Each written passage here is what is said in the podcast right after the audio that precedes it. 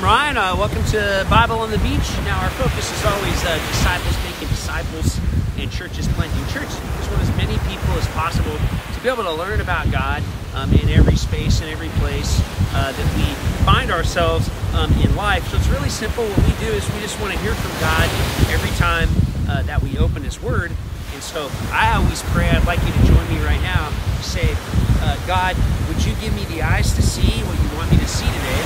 Would you give me the ears to hear what you want me to hear today? Would you give me the heart to feel what you want me to feel today so that I can be the person that you want me to be uh, anywhere and everywhere I go today, uh, in every space and every place? Help me to know about you and make you known uh, to the people around me. So, in that spirit, let's open up our Bibles to Acts chapter 17, uh, verse 16. It says, While Paul was waiting for them in Athens, his spirit was deeply troubled when he realized the entire city was full of idols. He argued the claims of the gospel with the Jews in their synagogue and with those who were worshippers of God, and every day he preached in the public square to whomever would listen.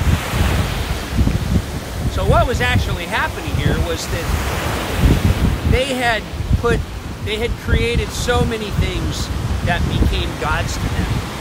Just like we do in our life. You know, anything can become an idol. A relationship you have, um, the, the scoreboard develop for your life. I want to make this amount of money. I want to live in these places. I want to, etc., etc.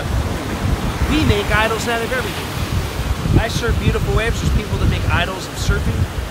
People make idols of bicycle riding. They make idols of motorcycles. We, we're just a giant idol factory, essentially and God, and it grieved Paul that this entire city was that way. He could see that people were literally putting everything in front of God in their life. In fact, you and I together should just pray right now, Lord, if I have any idols in my life, anything I'm putting in front of you, please show me. Please show me. God, please remind me that success as I follow you is hearing what you say and doing what you say. Success is not my scoreboard, it's your scoreboard. It's knowing what you want me to do and it's doing it in this life. So Paul sees what's happening here. It, it absolutely grieves him. Uh, and they were teaching the philosophies, of the teachings of Epicurus, and some others were called Stoics. Now they debated with Paul. Now when they heard him speak about Jesus and his resurrection, they said, What strange ideas is this babbler trying to present? Others said he's peddling some kind of foreign religion, so they brought him for a public dialogue before the leadership council of Athens, known as the Areopagus. Now, what do you find here with Paul? Paul was constantly being persecuted, but the persecution was leading him into new situations where, where God was using him. See, not all persecution is bad. Sometimes persecution is part of God's plan because it takes persecution to get us to a different place where God wants us in our life. And so we want to make sure that we don't run from persecution, but that we accept it and we make sure that we embrace the places where God has put us. Embrace the place where God has put us. That's what Paul did, and that's why God used him everywhere he go. He didn't view a hard place as a bad place. That's usually what we do. We equate our circumstances with God's blessings in our life, and that's a really bad way to think. Our circumstances are temporary, and God's plan for us is, is eternal. So, he says, Tell us about this new teaching you're bringing to the city. You're presenting uh, strange things to our ears, and we want to know what it means. Now, it was the favorite pastime of the Athenians and visitors to Athens to discuss the newest ideas and philosophies.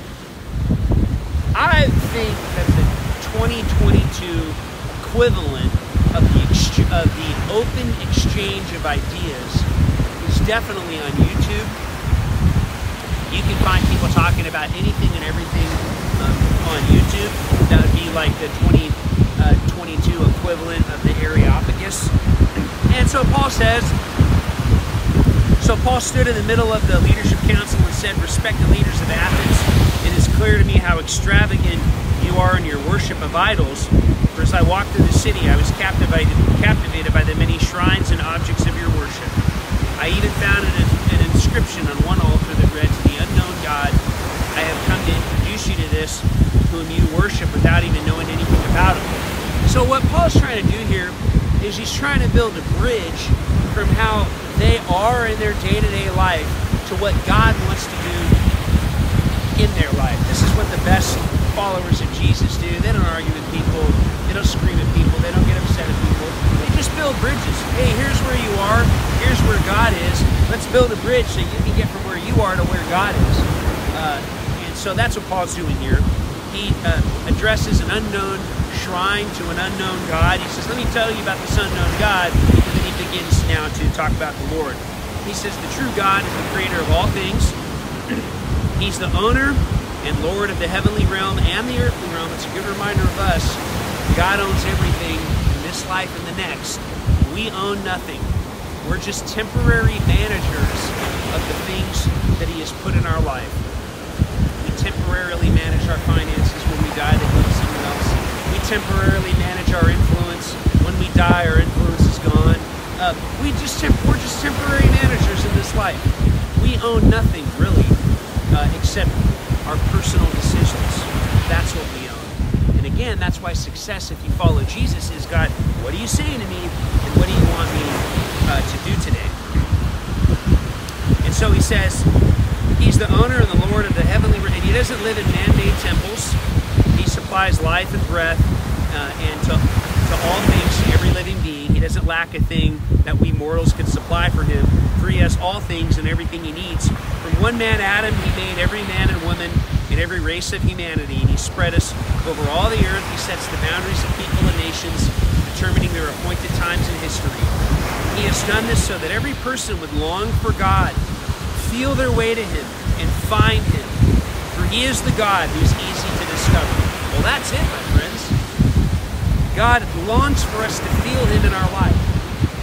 I love God so much, and I feel Him in my life. I feel Him down here at the beach. I feel Him working in me and through me. That's what I want other people to experience. In fact, if you're watching this, you can just say right now, God, I want to feel you. I want to follow you. Please forgive me today and help me to follow you in, in, in Jesus' name. He says it's, it's through him that we live and function and have our identity, just as your own poet and your own poets have said, our lineage comes from him. Now, since our lineage can be traced back to God, how can we even think that the divine image could be compared to something made of gold, stone, uh, stone or silver, sculpted by man's artwork and clever imagination? Now he's talking about the idols. The idols here in this culture, they were they were handmade and man-made. God is not handmade and man-made. God is God. That's why we follow him. He says in the past, God tolerated our ignorance of these things, but now the time of deception has passed away. He commands all of us to repent and turn to God. Have you repented and turned to God? That's simply just saying, God, not my will, but your will be done in my life. For the appointed day has risen in which he's going to judge the world in righteousness by the man he has designated, and the proof given to the world that God has chosen. This man is this, he resurrected him from the dead. So that's how we know that God's chosen Jesus, because he's resurrected him from the dead. Now, the moment they heard Paul bring up the topic of the resurrection, some of them ridiculed him, then got up and left, but others said, We want to hear you again about these things. So Paul left the meeting, but there were some who believed the message and joined in from this day forward. Were Dionysius, a judge on the leadership council, and a woman named Damaris. So what we find is the people who are really following God, like Paul, Paul, Paul told people about God everywhere that he went. And what happened was, his people followed God everywhere that he went. God is God shows no favoritism. God cares about every stage of life, every age of life. In our culture, we have a caste system. We value people based on economics uh, and other factors. God does none of that. God says, if you were born, you have value. If you were born, I love you. If you were born, I care about you. If you were born, I have a plan for you. And God calls us to just share what He's doing in our life every single day. That's what I do. That's what I try to do every single day, and I encourage you to do the same. Man, thank you so much for joining me in Bible on the Beach today. I hope you got something out of it. I hope it was encouraging.